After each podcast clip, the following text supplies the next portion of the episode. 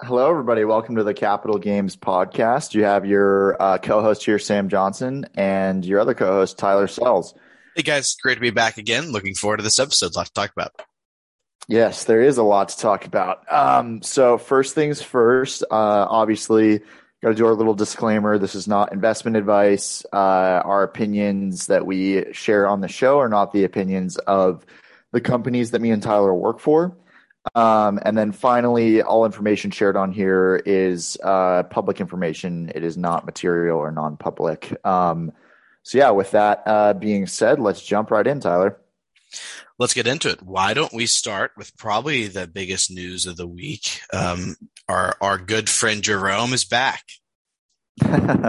yes, Jay Powell uh, raised the um, Fed funds rate to uh, by 75 basis points, so um, 0.75 percent, three quarters of a percent. Uh, I believe the the range is now like two to two and a half percent, right? Yeah, I think they said the target range was 2.25 to 2.5. Gotcha.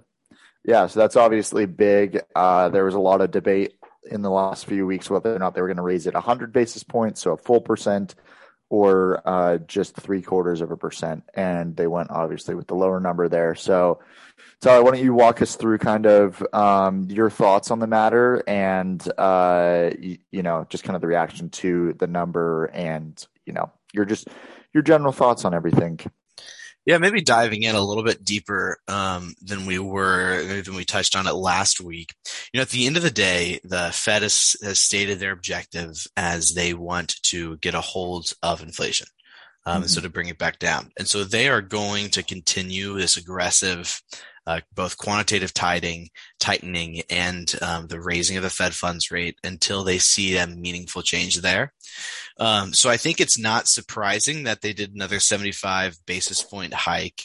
Uh, but I would say um, that it, it, I would actually, I would actually maybe classify it as, um, I think the market in general responded to it actually in a good way. Um, yeah. that uh, that they're not going to go crazy. Like they're, you know, he's expecting another hike, uh, and easily could be another 75 basis point hike. But I think when uh, when the Fed came out, they said, listen, you know, like we want to continue this tightening, but we we believe there is a short term view or nature to this. Like I don't think there is this. I don't think the expectation is that this is going to be uh, a long standing period of two to three years of very high interest rates. Um, so I think you saw the market respond positively to that um, on Wednesday, uh, mm-hmm. even despite the, the the increase. Yeah, I I think I have a little. I mean, obviously the market I think the market had its best rally after a Fed meeting ever. Um, and uh, obviously, like, you know, my person, I'm sure your personal portfolio was doing quite well afterwards. And, you know, the market in general was, was up pretty big in the latter end of the week. But good to see, right? I mean, shoot, yeah, it's some just, green on the screen. it's just a good day when you see those numbers going up. Yeah, no, 100%. I, I do have to say, from my personal opinion, what do I know as a 22 year old who is not an economist? Um, I I don't know. I feel like that. I I, I feel like they should have went with uh, a full percentage point. I know that they kind of guided at the beginning of the year that they were going to raise um, to three percent by the end of the year. So it's kind of like splitting hairs as to like okay, do they raise by this much this this meeting and then by that much the end because like it's all going to end at three percent. But I feel like that isn't enough because we printed so much money in such a short amount of time, and then you add on top of that like over a decade's worth of quantitative easing coming out of the Great Recession.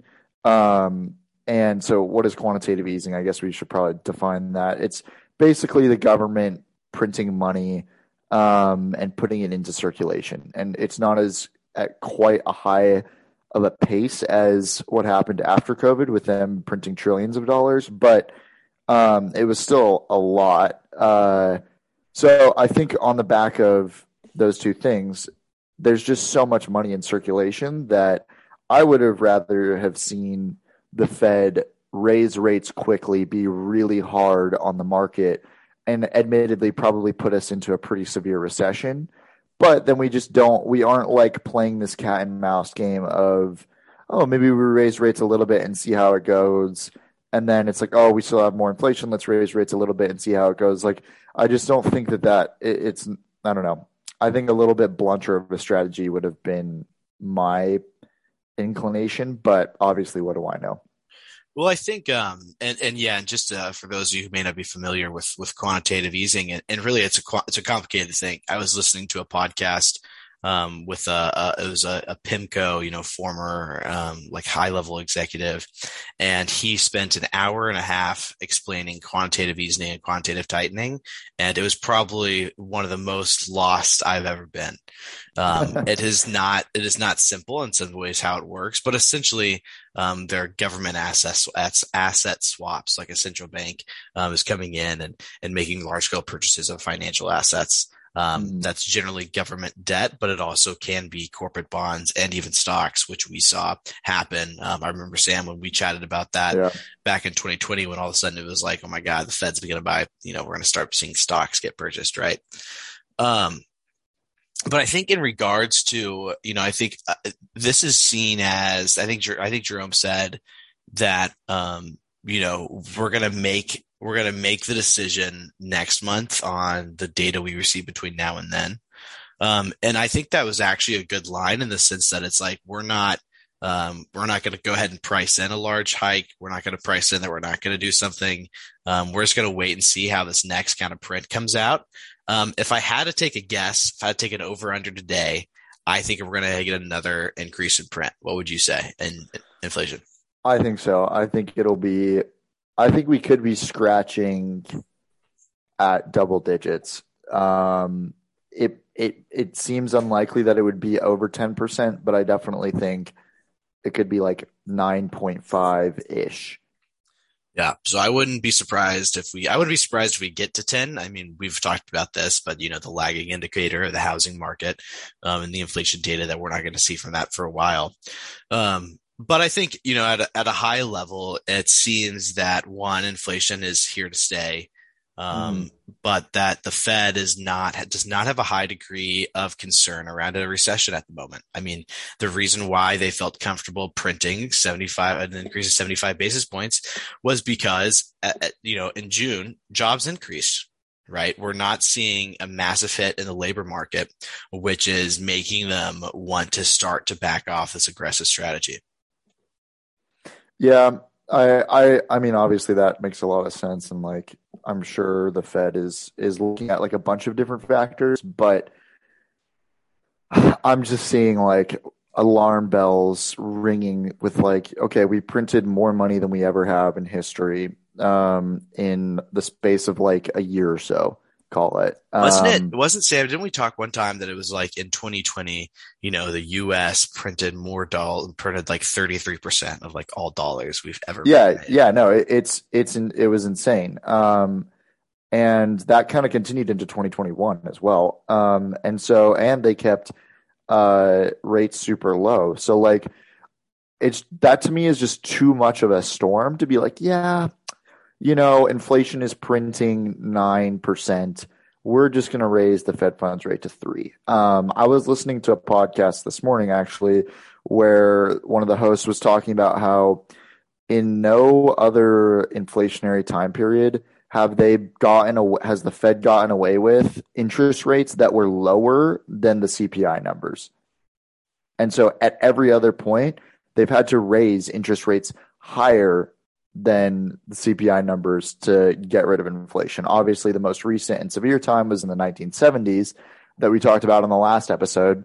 Um, and Paul Volk- Volcker, the Fed chairman, um, so basically the 1970s version of Jerome Powell, had to raise the Fed funds rate to to 20%. 20% um, to be able to kill inflation. And that put the economy into like a super severe recession um, in the late 70s, heading into the early 80s. But then by 1983, call it, the market was ripping. And so it's, I don't know, like, it, I think this is going to be, you know, executives who are a lot smarter than me and see a lot more than me uh, are saying this is like a mild recession and or this is like a mild, you know, inflation's not here to stay, kind of a thing. And well, I don't know if I completely agree with that. I, I would agree with that. I mean, I, I feel uncomfortable. I mean, I think I feel I have a very low degree of confidence, one in the Fed, a very low degree of confidence, two in most of our governing officials at the moment.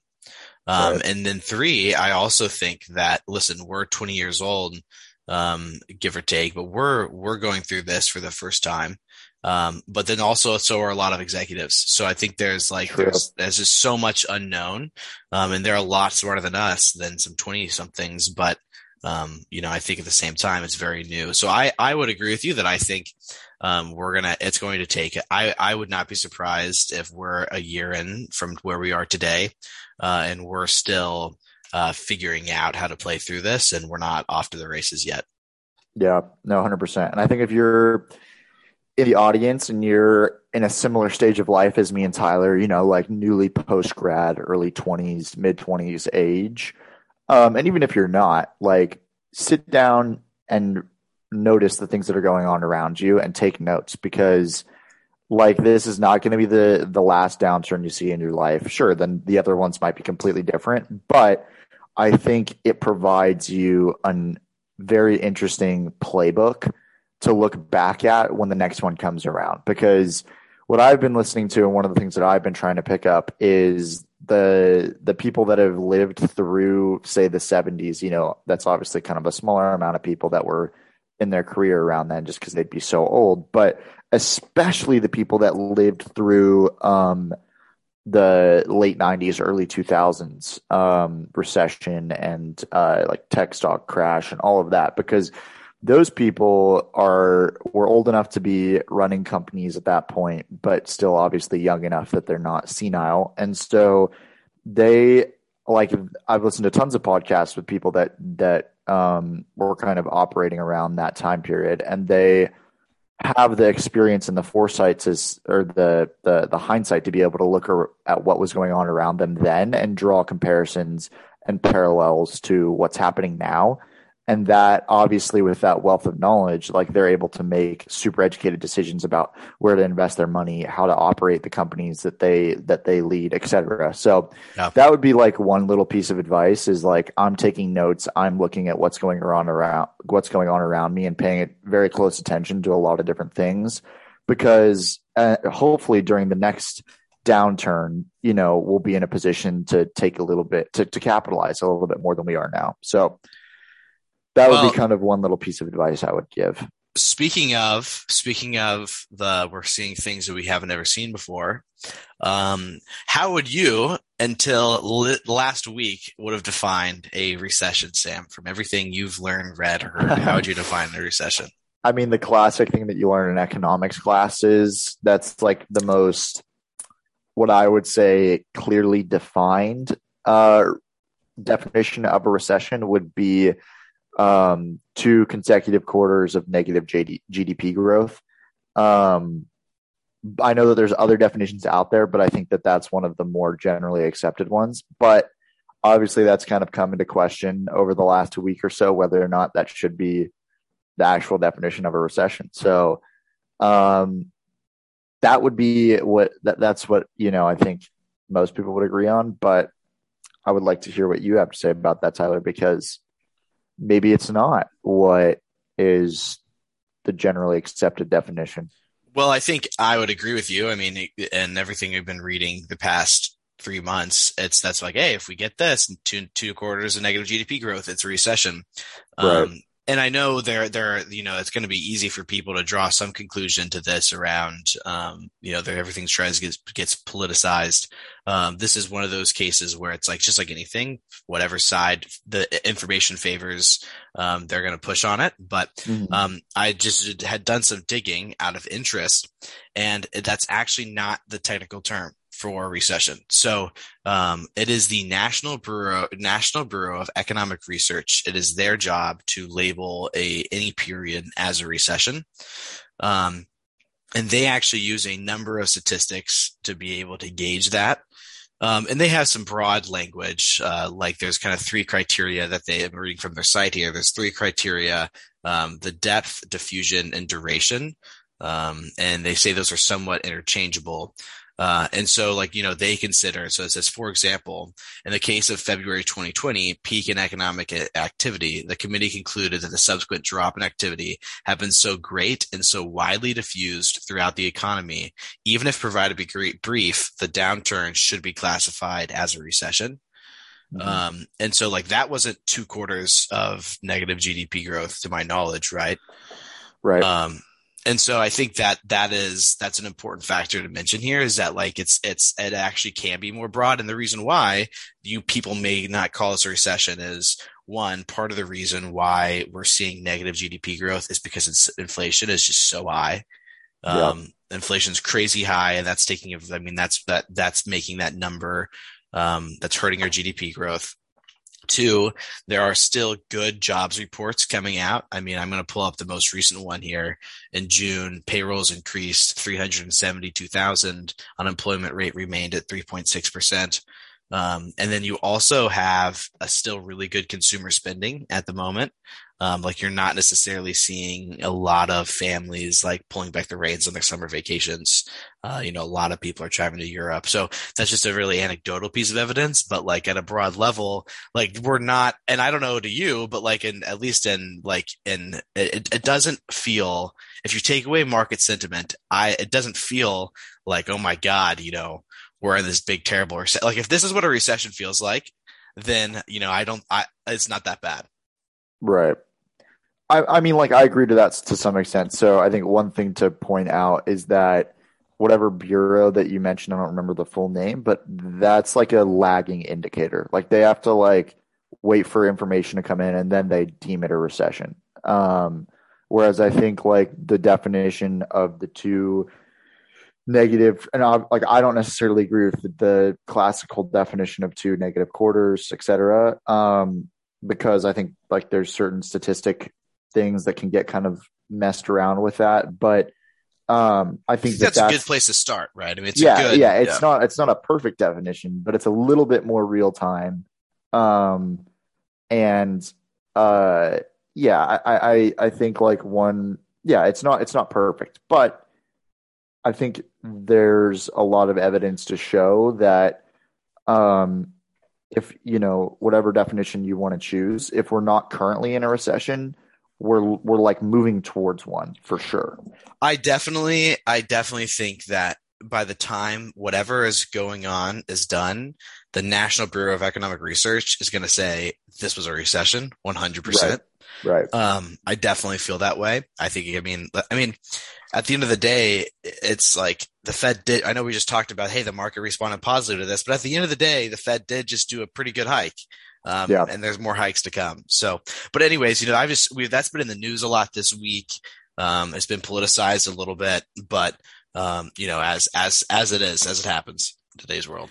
Yeah. Did you, I, one thing that I was, that I, uh, saw this week that was pretty interesting was that there's a lot of people in the market that are pricing in the Fed cutting rates, some as early as the spring yeah. of next year. Yeah. Yeah. And I was like, I saw that and I was just like, I don't, I don't understand in what world that that's going to happen in. I mean, maybe it does, but, and if it does, I don't necessarily think that that's a good decision, but it's just it, like, it's wild to me that some people still think that that's a possibility because again, like I've said, it doesn't, I don't know the exact math on how it all works out, but printing trillions of dollars in a super short amount of time and then raising the Fed funds rate to like a fraction of what it has been in, pa- in right. the past doesn't seem to me like it's going to do enough. And then you're going to lower it again. So I think uh, one interesting thing to note in conjunction to this is that Jay,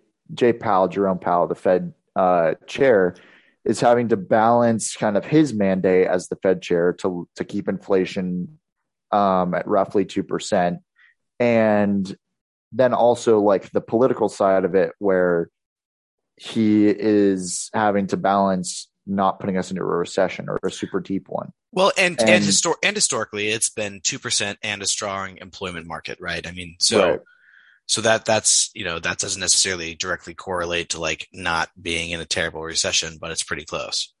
Right. Yeah. Exactly. And so I mean, as much as people want to say like the Fed is an independent body, I think that's not necessarily the case. We saw President Trump uh, influencing the Fed during his his presidency, and I'm sure that there's meetings going on now where uh, President Biden is doing the exact same thing. So because nobody well, nobody wants to go into an election with an economy that's gotten getting killed, and the Fed obviously has a huge role to play in that. And at the end of the day, at the end of this, when they're the the it's a Bloomberg podcast called Odd Lots that and that met with um kind of this uh the guy sat on the New York Stock Exchange desk in the um, kind of in the bond market, the you know the Treasury bond market. Um, you know, one of the things that he talked about was that there's also become a very close relationship between the Treasury Department and the Fed, um, mm. especially since 2008. Um, and so, and obviously the Treasury Department is incentivized politically. I mean, those are appointed positions. Right. Um, but so I, I, you know, I, I definitely think there is some, and you know, at the same time, like, you know, there's been some theories that, hey, like, you know, we, Jerome Powell wanted to get, you know, you know, reinstated or, you know, continue his role. Um, yeah. and that had to happen last year. And there may have been some political motivations behind keeping the economy roaring. Uh, you know, who knows? Um, so let's, um, we've got, we've been talking a lot about the Fed and, and interest rates, inflation, recession. I mean, I think it's an important topic, but um, you know, stocks had a good week, Sam. They sure did. They sure did. Um, there's a, quite a few pretty large earnings that came out this week.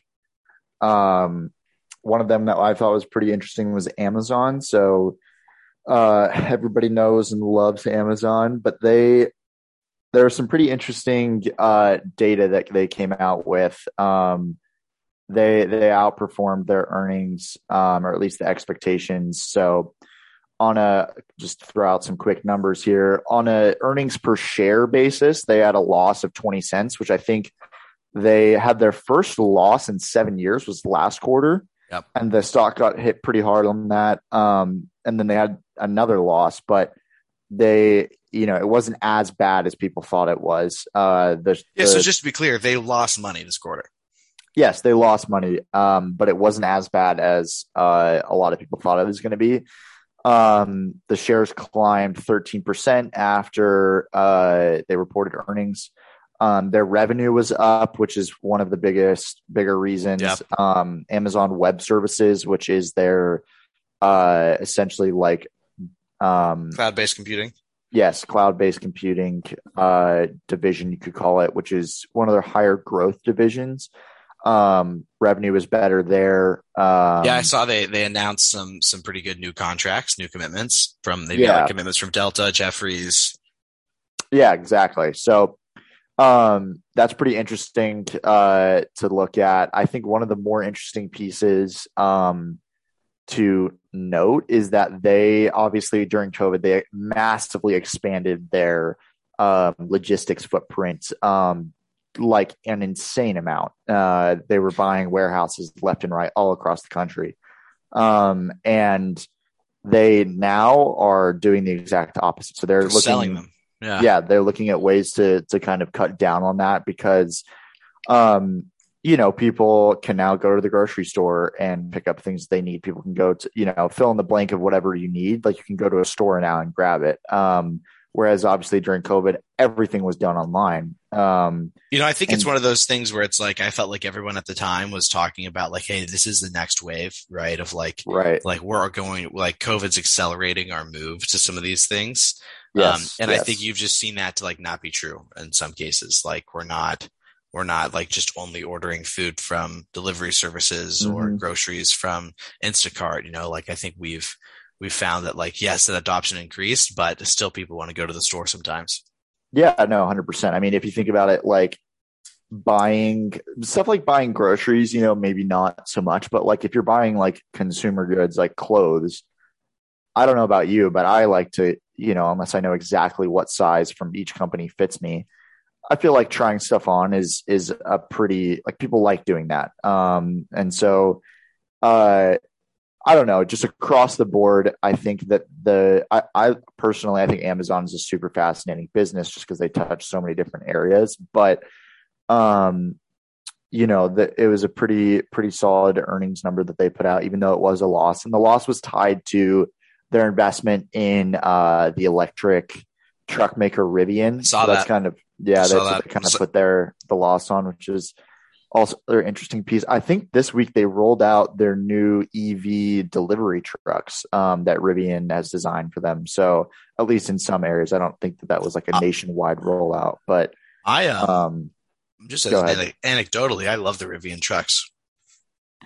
I, I like the Cybertruck personally. I think it looks pretty sick. I don't know. I haven't looked at the Rivians too in depth, but um, yeah, it's it's pretty interesting. Uh, all of these different like EV uh manufacturers and whatnot. Um, We're getting there.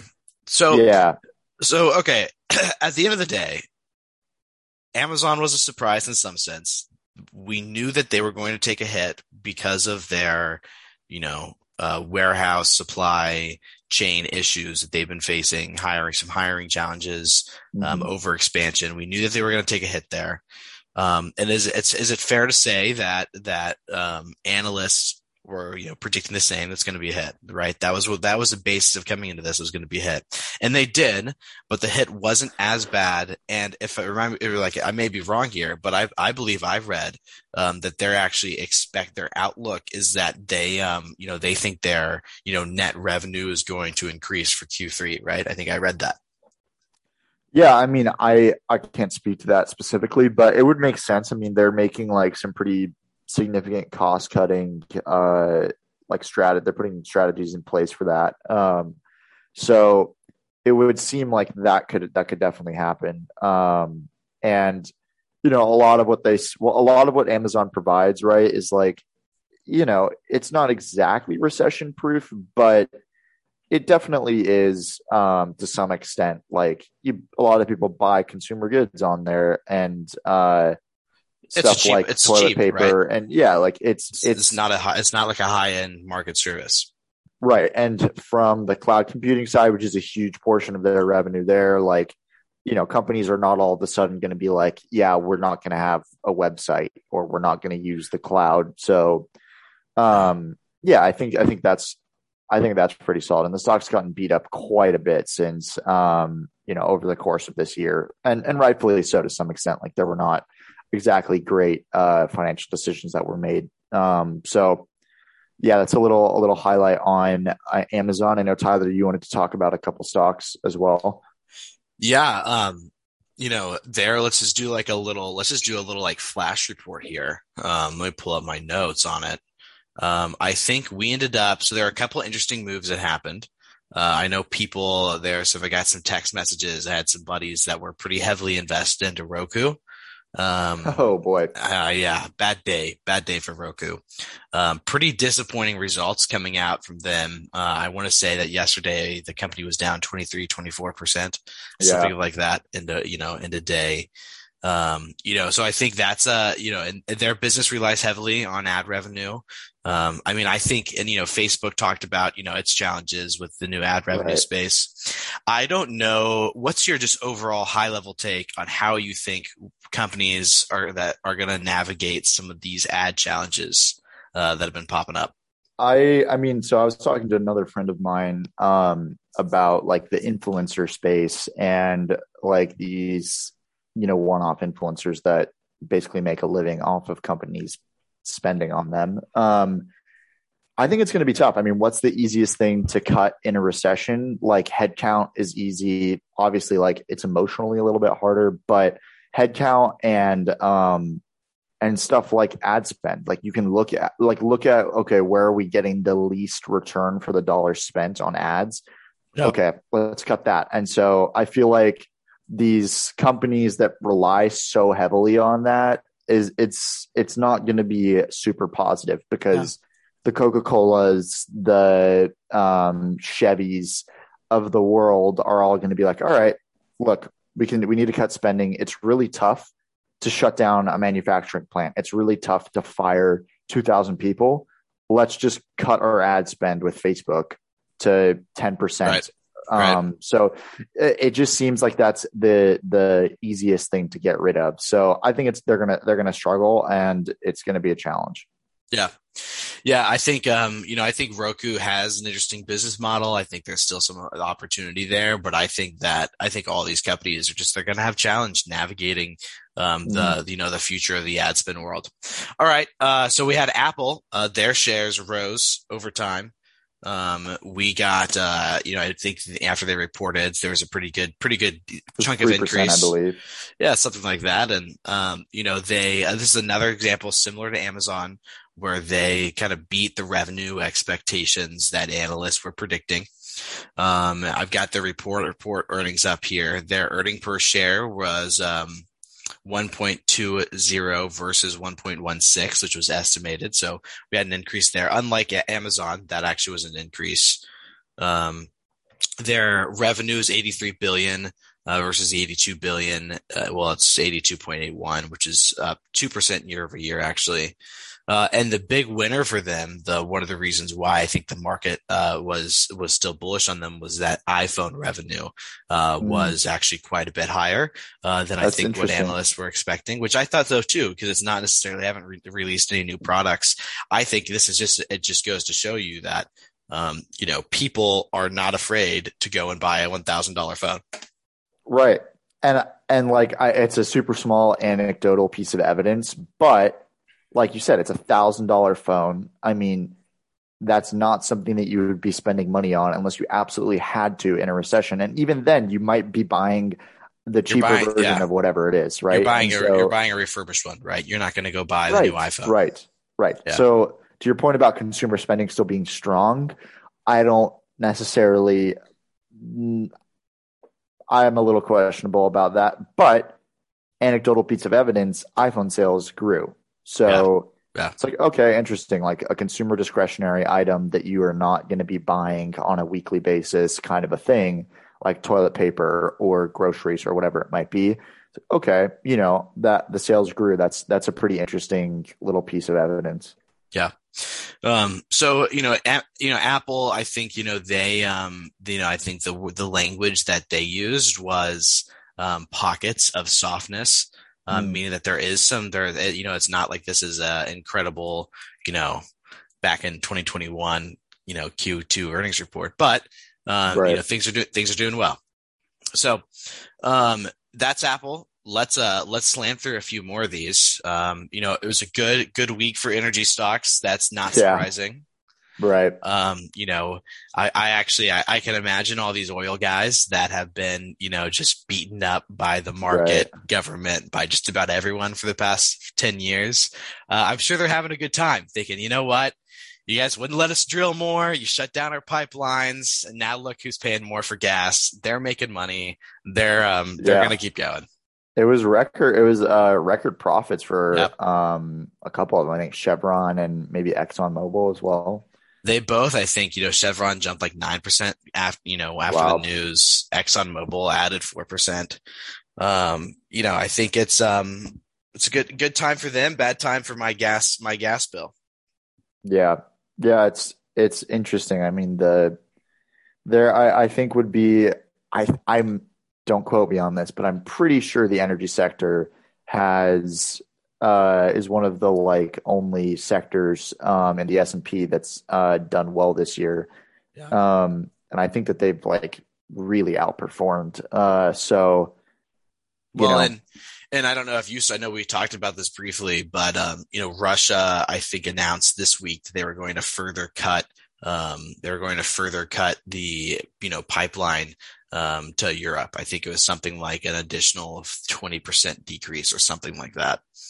Uh, just pulled up an article here. Um, yeah, was, they had a nice, you know, I think now they're at like if 20% of capacity. Mm, interesting.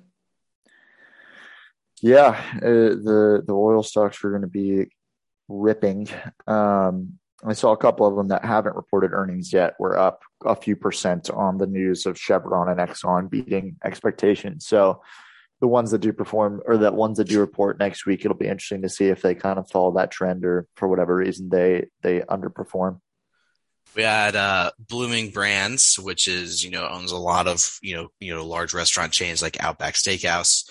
Um, their shares jumped 3.1% after Bloomin' Brands reported second quarter earnings that beat analyst expectations. Um, so one thing I thought about this as I looked at the market, and I keep reading beat analyst expectations. Um, but they're still not saying we were like having record, you know, they're not like, oh, right. it's record profit. You know, could analysts have just thought that it was getting, it was going to be worse than what it was and work oh, out of, we have a false narrative of hope here? I mean, 100%. I mean, I think if you look at the, um, I would say a lot of big stocks. I remember at the end of Q1, big companies um, in their earnings reports, the CEOs or the executives who were doing the calls all guided lower for Q2 and the rest of the year. And so it's like, oh, okay, like we're beating expectations. That's great. And then it's like, no, let's dig a little bit deeper here.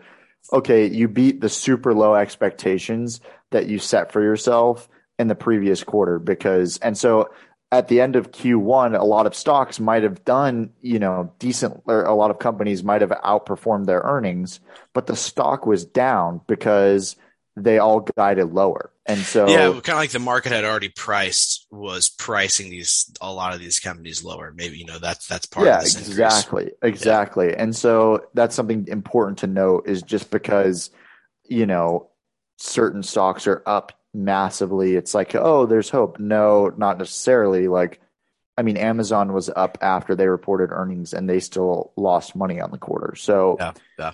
it's yeah. it's important to note that because it can be kind of a uh, it can paint a false picture if you don't look a little bit deeper under the hood. Um, the last one of the day, uh, Intel shares of the chip maker tumbled 8.6% after a second quarter report that came in well short of expectations.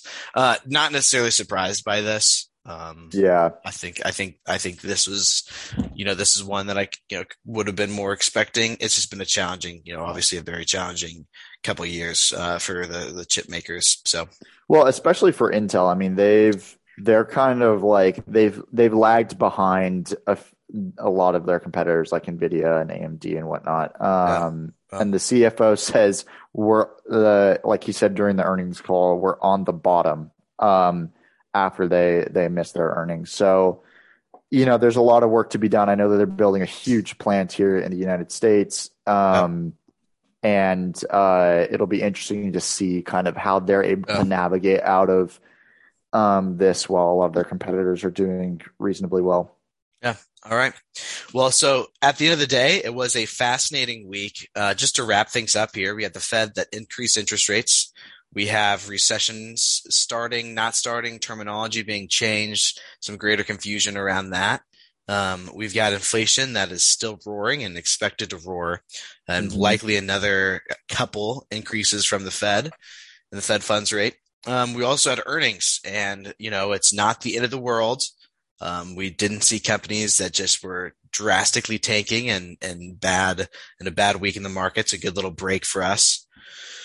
Um, all that to be said, though, there's still a lot of confusion out there. So we'll have to come back next week and see where some more of these things wrap up. Yep, we sure will. All right. Well, I think that's it for the Capital Games podcast this week. Thanks everyone for listening and tuning in. We hope you're enjoying it. And please feel free to send us a text uh, or uh, message us if you um, if you have any things you want us to talk about, or uh, you're interested in learning more about a certain segment or things we could do right or do better. Awesome. Yeah. Thank you guys for listening. We'll see you all next week. All right.